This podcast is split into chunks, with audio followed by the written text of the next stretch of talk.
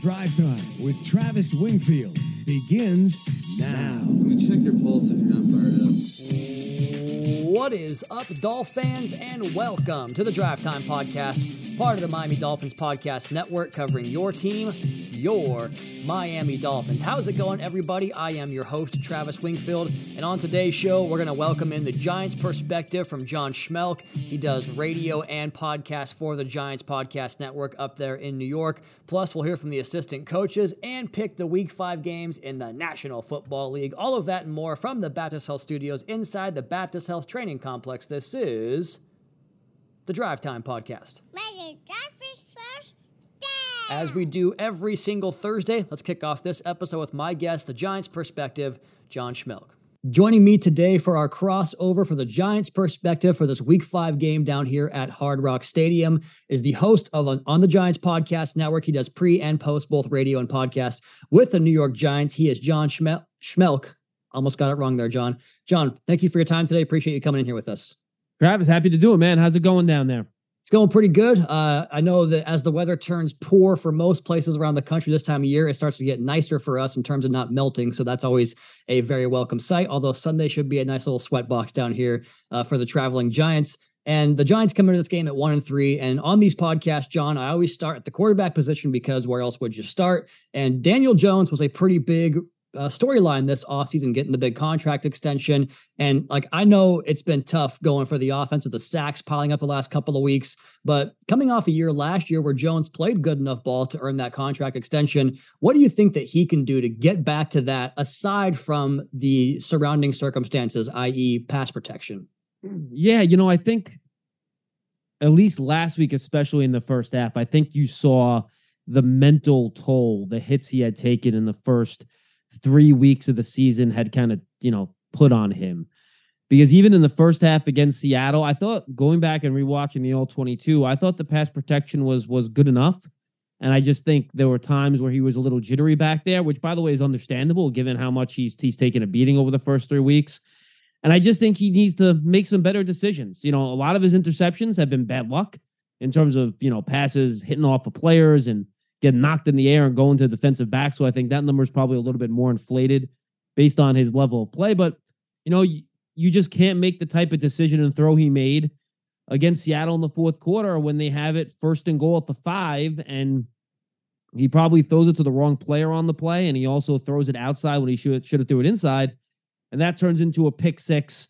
And instead of it being potentially 14 to 6 or 14 to 10, it's 21 to 3 and then all of a sudden the wheels fall off and and the, the game just becomes a disaster. So you know just avoid those type of mistakes. Be a little try to be more comfortable in the pocket if you can. You know if andrew thomas and john michael schmitz aren't going to play this week and i'm sure we'll get to that that's going to make it probably difficult to feel comfortable in the pocket to be quite honest with you. But i think those are the things he's going to have to do because he's going to have to get the ball downfield a little bit. Last week the giants just had two pass attempts not right. completions attempts travis of 10 plus air yards I mean, it is a really low number. It has to be better than that moving forward if the Giants want to become a more dynamic offense. You sometimes see that for 20 plus air yard throws, right? Those two high shells and sometimes three high shells to prevent teams from taking the the vertical shots they want to. But yeah, nothing beyond 10 yards besides those two passes was pretty surprising for me to see on that next gen chart. And you kind of touched on two follow-ups I have here regarding that question and answer. And one of those is the availability of the offensive line. I'm going to put that on the back burner because I want to ask you about you know, some of the scenes on the sidelines there with Daboll and Daniel Jones, and some of the frustration boiling over because, you know, last year, first year there, Daboll arrives and Daniel Jones has his best year as a pro. And, again, going back to the contract, he earns that and they put their faith in the quarterback going forward. But when you're winning games, not so much uh, test of adversity in terms of trying to overcome that stuff. I just wanted to get your perspective on what you saw play out there in terms of the, that dialogue back and forth, the sideline shots, and how you think maybe they can grow from that and get better from here. Yeah, look, I mean, that's just I think both players, uh, both the player and coach being a little frustrated. Brian Daboll thought he dialed up the right play, and if you look at it, you know there might have been an opportunity to get the ball to Waller going towards the back of the end zone there, and I think he was basically showing Daniel Jones what he thought he saw on the tablet, and you know he I think he at that point was just frustrated. Um, and, you know he he basically you know tossed the tablet into the lap of Shea Tierney, the the the quarterbacks coach and look, Brian Daboll's an emotional guy. It's going to happen. There isn't any issue with the relationship. The guys trust each other. Uh, Daboll and Jones get along really well. Um, I don't see that being an issue. I think that's just the heat of the action, emotional game type of sideline thing that probably within the team is already forgotten. Yeah, absolutely. I'm sure it's one of those things that kind of makes it, you know, better going forward. They can have those honest conversations and come back and assess and correct the following day. Now, you mentioned a couple of uh, offensive linemen and their potential abil- uh, availability, I should say.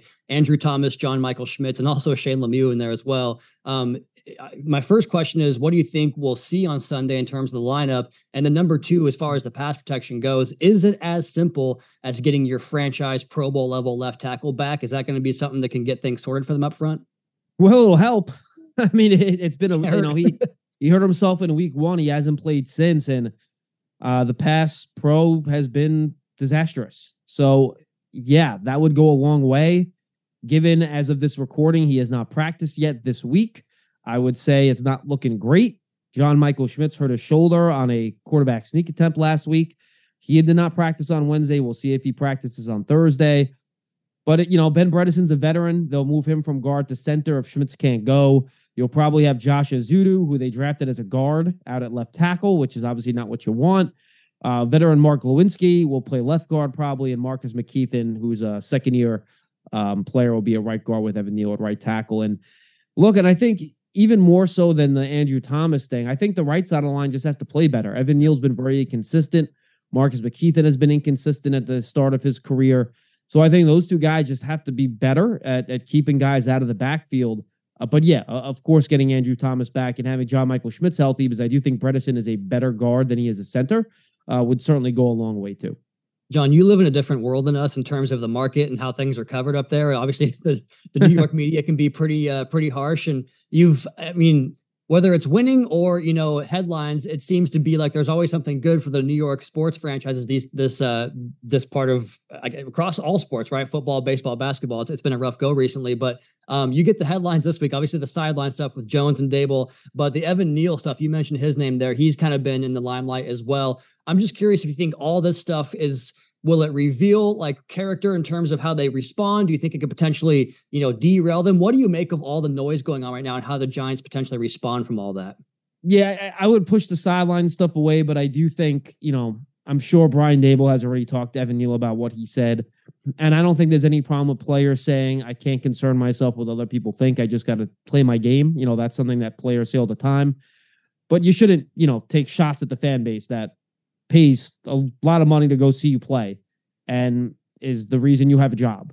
Because if fans don't go see games, you can't pay players and just go right down the line. So I'm sure Brian Daboll have Evan Neal walk that back, and he should walk it back because it's something he shouldn't have said. So um, you don't really know the character of a team until they face a lot of adversity and how they deal with it. And this is adversity right now. So I think we're going to see how this team pulls together. Uh, I have faith in the players and the coaching staff that they'll be able to do it. But I think it's something that, you know, we'll see how it develops. Hopefully, they'll get a win over the next couple of weeks. It's going to be tough at Miami, at Buffalo. But, you know, when it gets tough, that's when you learn about the character and the chemistry and the, and the, the, the togetherness of a group. And I think we'll learn about that over the next few weeks. I think we'll get two hungry teams in this game on Sundays. The Dolphins kind of facing their first bit of adversity with a substantial loss up in Buffalo in a big game against their rival up there. And for the Giants, potentially the return of I mean, I would say their best offensive player in Saquon Barkley. Saw him getting some limited work in practice on Wednesday and Thursday. What do you think about his potential availability and what kind of difference can he make if he returns to the lineup? Yeah, I think he has a real chance to play. And look, it makes a huge difference because one, I think we've seen, you know, one of the few weaknesses of Miami's defense might be their rushing defense. You know, look at some of the numbers. They aren't quite up there with a lot of the other, you know, stats on both sides of the ball. And he's the Giants' most dynamic offensive player in terms of getting the ball in his hands. He can go make something happen. You know, Darren Waller is probably the second name on that list. So, yeah, getting Saquon Barkley back would be a big deal. You look at the numbers in terms of just offensive production, even Daniel Jones's numbers. When Saquon is playing, they all go up as opposed to when he's not. So, it would be a huge help. And I think you know, the Giants aren't an offense that would be able to hang with Miami, you know, if they get to where they usually get in terms of points per game, which is, you know, 37 and a half. so I think the Giants would want to dirty this game a little bit, dirty it up, run the football, rely on Saquon Barkley and, and, and try to keep the game in the 20s if they can. Yeah, he's amazing, man. The ability to get back from that injury that was supposed to hold him out for, I don't know, a lot longer than it has, apparently. But these guys heal so fast compared to you and I. Let's go ahead and flip it over to the defensive side of the football here and talk about an area that the Giants have been pretty productive this year. Up front, uh, you know, Dexter Lawrence, Kayvon Thibodeaux had a big game on Monday night as well. How have you seen teams kind of attack this defensive line, this pass rush front that wants to send blitzer after blitzer after blitzer? How have teams successfully handled that and teams that have not? Where have been kind of the shortcomings in that regard? Yeah, I mean, they have blitzed a lot. Hey, you're not wrong. They their their blitz rate against the 49ers on that Thursday night game, for example, was set an NFL record, only be broken by the Vikings on that following Sunday in terms of blitz rate. It's amazing how that goes. Um, and you guys are well familiar with blitzing, given uh, the defensive coordinator you guys used to have up there. You know, they have not been able to get home on the quarterback as much as they would like. You know, teams have gotten the ball out relatively quickly, and I think, you know, the pass rush and the coverage always works hand in hand. And the Giants came out this year, and I'm sure you'll get to the corners, started two rookie corners with Tre Hawkins and Deonte Banks. They moved the veteran Adoree Jackson inside. They've now put Cordell Flott inside and put Adoree Jackson back outside. Tre Hawkins did not play a defensive snap last week. So I, my, my guess is that they'll probably go with that again this week. Dexter Lawrence has been getting his normal pressures. Even Leonard Williams, they just haven't force quarterbacks to hold the ball long enough for them to get home. And the edge rushers, Azeez Ojulari's been hurt, but once he got back last week, he got pressures. Kayvon Thibodeaux had his best game of the year. So that should be the strength of this defense. They just haven't been able to put enough production up there and create enough negative plays up front, whether it's tackle for losses or sacks, to really set opposing offenses back.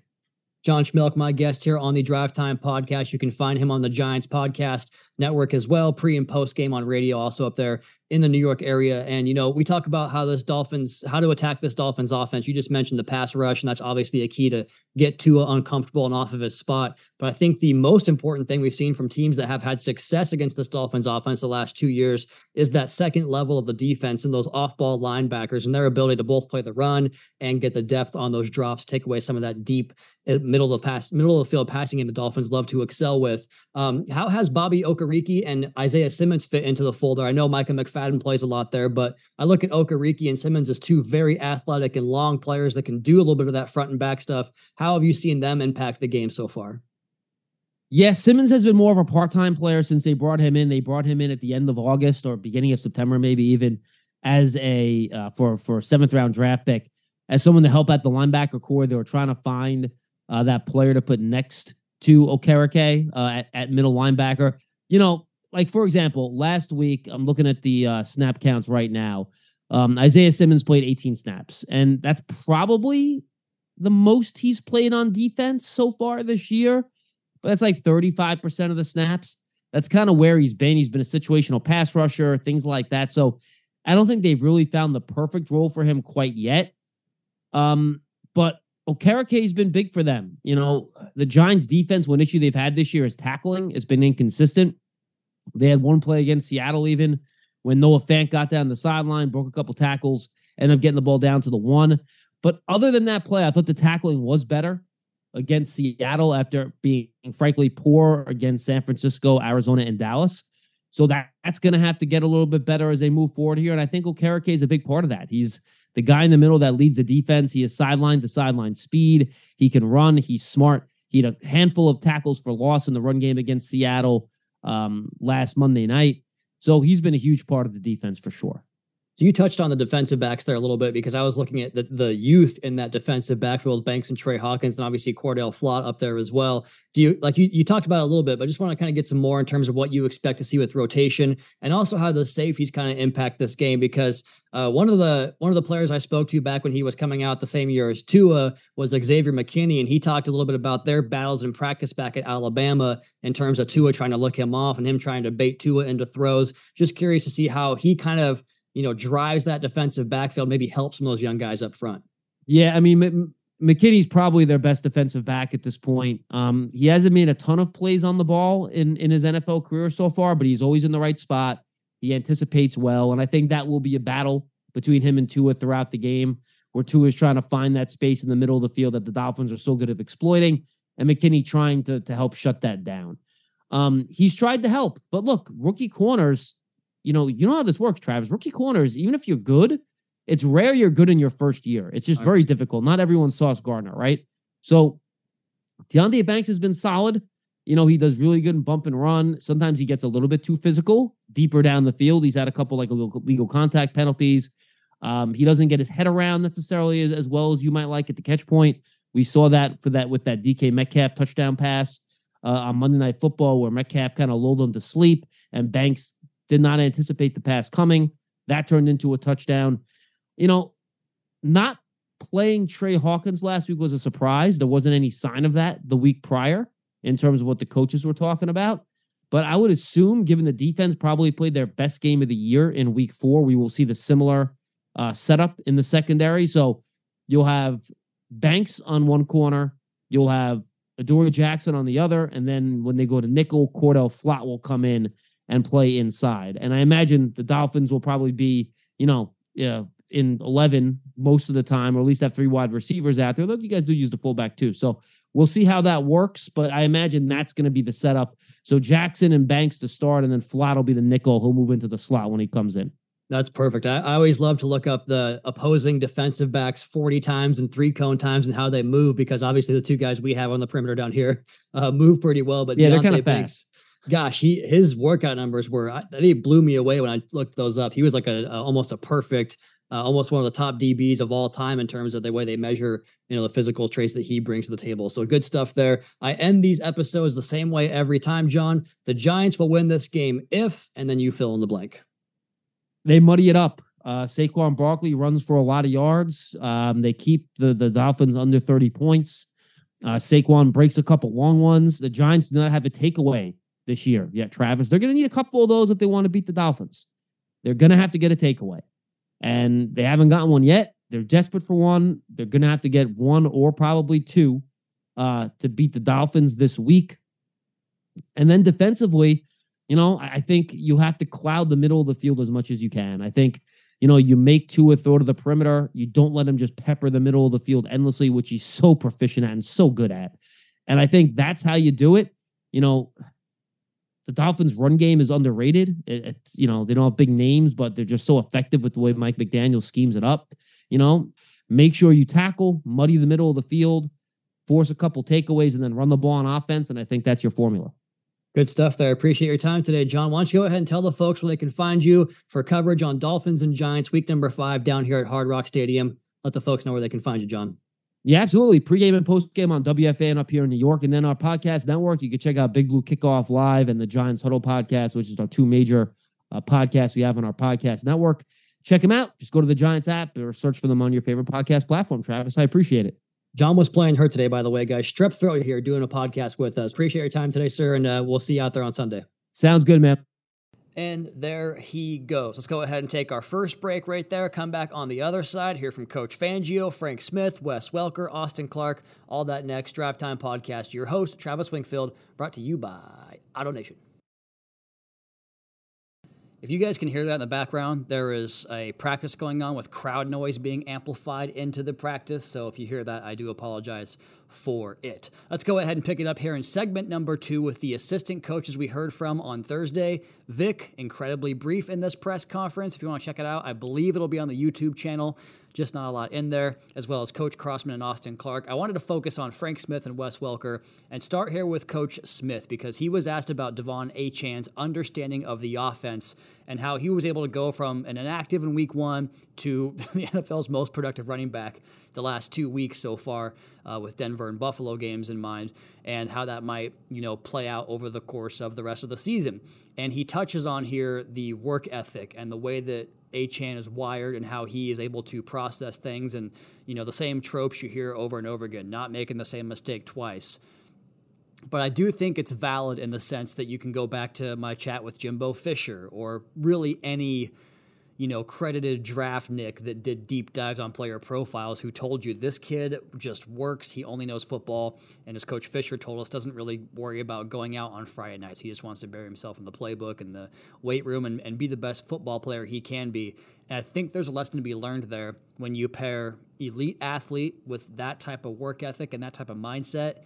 You typically get the correct result of the player. And now, Not always, because I distinctly remember uh, I used to be on the Dolphins message boards, Fin Heaven back in the day. And when Dion Jordan got drafted, I remember that conversation about how he works and how he was always so prepared at Oregon. And it's like, well, he also has these elite physical traits. No way he busts, right? But he did.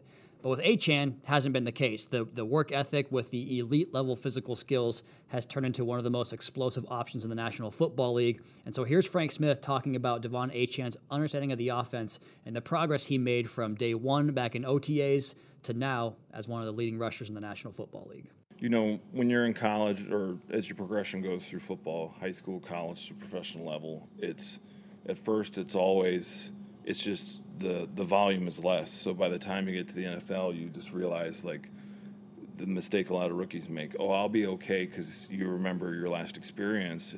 The the challenge they get is the volume that comes with it because you know we have more time with them and it's a longer season and a longer whole process towards the first game. So uh, with De'Von.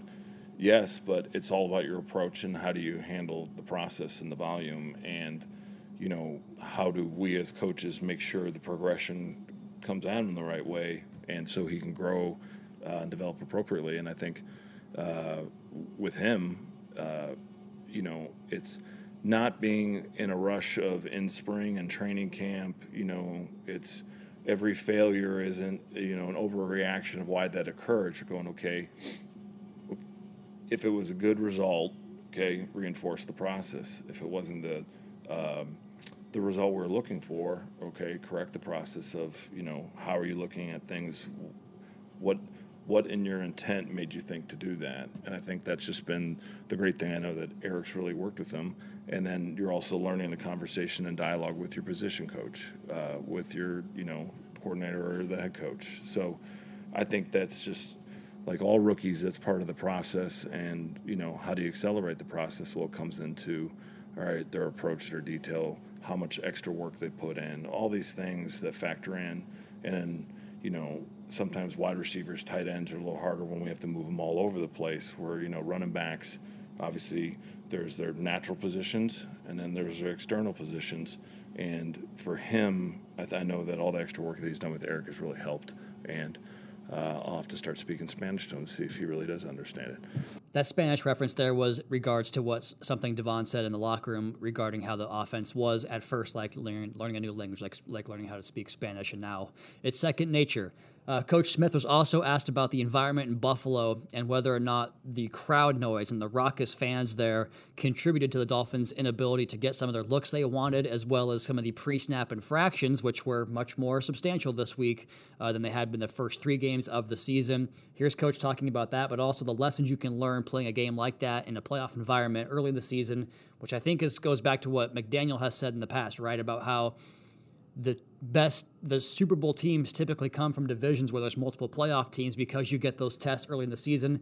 Hopefully for Miami, this week four game against Buffalo that didn't get the result they wanted can provide dividends down the road. Here's Coach Smith on the hostile environment and how that challenged things for the Dolphins offense, communication wise, pre snap motions and pre snap infractions. Yeah, you evaluate all scenarios for what occurs, and um, that was game four was a great test for us. I mean, it was a playoff type environment, you know, and when you can get those early in the season, it's great ability to learn. So, uh, what we do and how we operate, I mean, I wouldn't say that.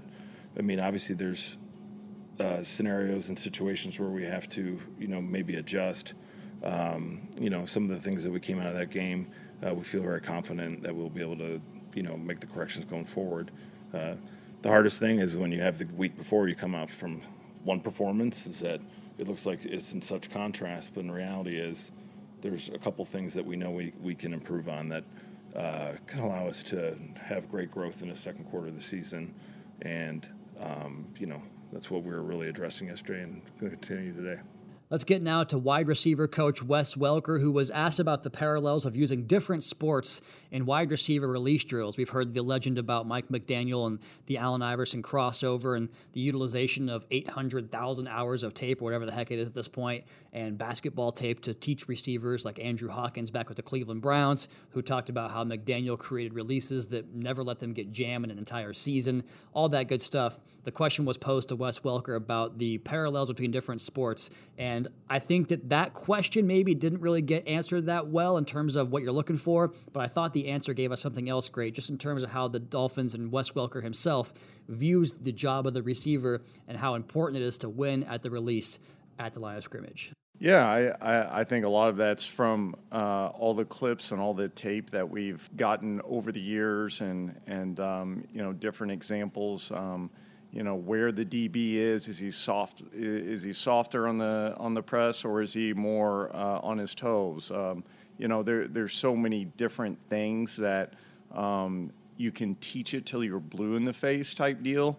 Um, but players start to understand exactly what you're talking about as far as you know you always want to keep uh, the DB where his hands can almost touch you but he can't you get too tight he gets hands on you you're too far away he can still recover and and um, be able to uh, get hands on you so um, it, it's uh, it's one of those deals but I, as far as parallels I mean I think basketball is one that you always kind of talk about. I'm sure there's plenty others that have come up um, over whether it's one play or it's kind of like this, or it's kind of like you know whatever it is. Um, you know, always trying to use uh, you know parallels or whatever it is to um, make it where the guys understand what you're saying. So um, it is used a lot. I'm trying to think of specific examples that can't come to mind. Next, coach was asked about how the Bills limited Tyreek and Jalen in the game, and if the Dolphins felt that way, and how you might get a chance to improve um, their production going forward. Again, more good stuff from Wes here, who talks about looks you get and how you have to be, as we've heard from McDaniel, from Tua, you have to be on your stuff in order to execute when you get the favorable looks that you are looking for, really all week long. One of those games where you know we, we really needed to play really good complementary football um, across the board and um, you know, with with the Bills, it's um, it's almost like a guessing game. Are they blitzing to stop the run, or are they dropping everybody back trying to play coverage? Um, so you get caught in a lot of those scenarios of, all right, well, what are they going to do here? Well, eh, all right, they're right, we're wrong. You know, we're right, they're wrong. You know, so it was kind of like a chess match in those uh, regards. But um, you know, Buffalo did a heck of a job in and um, you know being able even when they were trying to stop the run, maybe we had a pass play and we didn't execute the right way, or maybe they were in coverage and they were able to stop the run more than they should have. You know, different things like that of everybody getting on the same page and everybody being on their jobs and and um, what they need to do. And when the opportunity presents itself, as far as the look that we're getting against the defense, we have to take advantage. And uh, Buffalo did a great job of of limiting us uh, when when those uh, situations came up. And last one here from Coach, he was asked about the Giants' approach and how much more man coverage they play than other teams, and you guys heard that on the preview podcast with Wink Martindale. Blitz happy, blitz happy, uh, man coverage heavy from this Giants defense. Do you have to change your approach? Well, Coach says no because we always work on beating man coverage from day one all the way through day 365. Anytime you're talking about the receiver position or um, any position for that matter. Um, but especially man coverage for receivers, like that's something that you're working all the time. That is an off-season thing. That is uh, through training camp, through everything. You are always talking about man coverage because at the end of the day, it's going to come down to a third and five, third and whatever it is, and you have to be able to beat man coverage. So, um, you know, a lot of that goes without saying, but it, it's definitely an emphasis. Um, they play a lot of cover zero um, being ready for all right do you see the look? Do you understand the look? Do you see what it looks like? Because if you're on your stuff it's a chance for a house call. And if you're not it can be a, a really bad play for us. So um, all those different things making sure they see those looks understand the looks and and then how to execute it accordingly um, to what what we're seeing in front of us so there you go. That's Wes Welker and Frank Smith. Let's go ahead and take our last break right there, and then we have a brief third segment. Just going to come back and pick the games in week number five. It's been a lucrative picking season for your boy. Let's do that next. Drive Time Podcast. Your host, Travis Wingfield, brought to you by AutoNation. Let's go ahead and get right into the week five NFL picks. It has been a good season for you, boy. 47 and 17 on the season. I think I'm at 11 and 12 wins every single week so far, which typically this is the feeling out period. Perhaps all that you know, all the, the reason you lift all the weights in the summertime, the reason you watch all that tape in the summertime is get your picks at 47 and 17. Let's go ahead and do week five. We have 14 games this week, two, or rather four bye weeks, I should say, and it starts tonight on Thursday Night Football. I'm gonna watch it anyways. Give me the Commanders over the Bears. I just think things are really bad right now in Chicago, and I actually think the Commanders are going to be a team that contends for the playoffs this year. Give me Washington on Thursday Night Football in London. I hope it's the Jags, but I'm not picking anybody to beat Buffalo right now, much less the Jaguars. Give me the Buffalo Bills in that one. The Dolphins over the Giants. You heard Wednesday's podcast, you know why. Give me the Texans over the Falcons. Like I was trying to temper my excitement and my expectations regarding CJ Stroud. I thought he was going to be the best quarterback in this class. I thought he was going to be one of the best quarterbacks of the last few classes going back to 2020.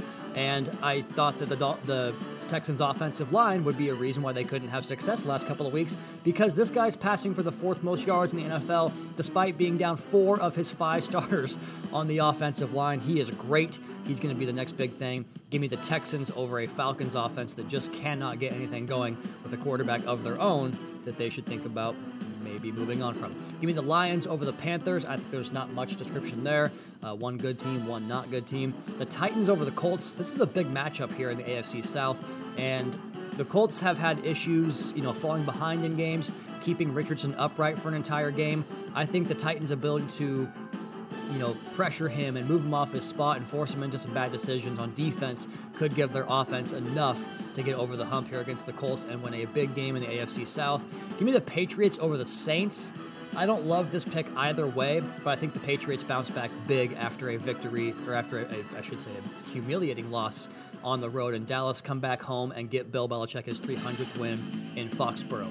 Give me the Ravens over the Steelers. I just don't think the Steelers' offense has any life or juice right now, and despite the fact that their defense can be good, I think the offense really makes it tough for the entire team to enjoy success, kind of like the Jets up in New York. Give me Baltimore to get to 4 and 1 here. Give me the Eagles over the Rams. I mean, that pass rush against that offensive line, good night, nurse. Give me the Bengals over the Cardinals in a game they have to have. Give me the Broncos over the Jets in a game that is that. I think it's a four o'clock kickoff, right? I really want to watch that game, although we'll be in the uh, post game radio booth doing the show there. But I would love to watch the Hackett Bowl here. Give me the Broncos to, uh, you know, stand up for their coach, I suppose, behind um, Russell Wilson. I, I, just don't trust Zach Wilson to do anything ever. So give me the Broncos over the Jets. Give me the Chiefs over the Vikings to keep on rolling in that one. And then the best game of the week, maybe of the year so far Niners over the Cowboys. I'm really conflicted here because it's in San Francisco and the fact that the Niners kind of have the Cowboys number the last couple years in the playoffs. Give me the home team. And then Monday night, what are we doing with the schedule here? Packers and Raiders. Give me Green Bay to bounce back after a rough one last week. Those are your week five picks. 47 and 17. Let's go ahead and keep that rolling here. And let's go ahead and get out of here for this podcast tomorrow. Very special guest on the show. Raheem Mostert joins me here in studio. We'll talk to him about his foundation, his event coming up next week here in Davie. We'll also talk about uh, his second year in the offense, playing under coach Mike McDaniel, and how much fun it is to play for this team. Really good interview. You don't want to miss that one. Plus, Kyle Crabbs, his five minutes on Dolphins draft, and much, much more on the Friday episode. In the meantime, that's going to be my time. You all, please be sure to subscribe to the podcast on Apple Podcasts. Leave us a rating, leave us a review. You can follow me on social at Wingfield NFL, the team at Miami Dolphins. Check out my guys Seth and Juice in the post game show, but also on the Fish Tank.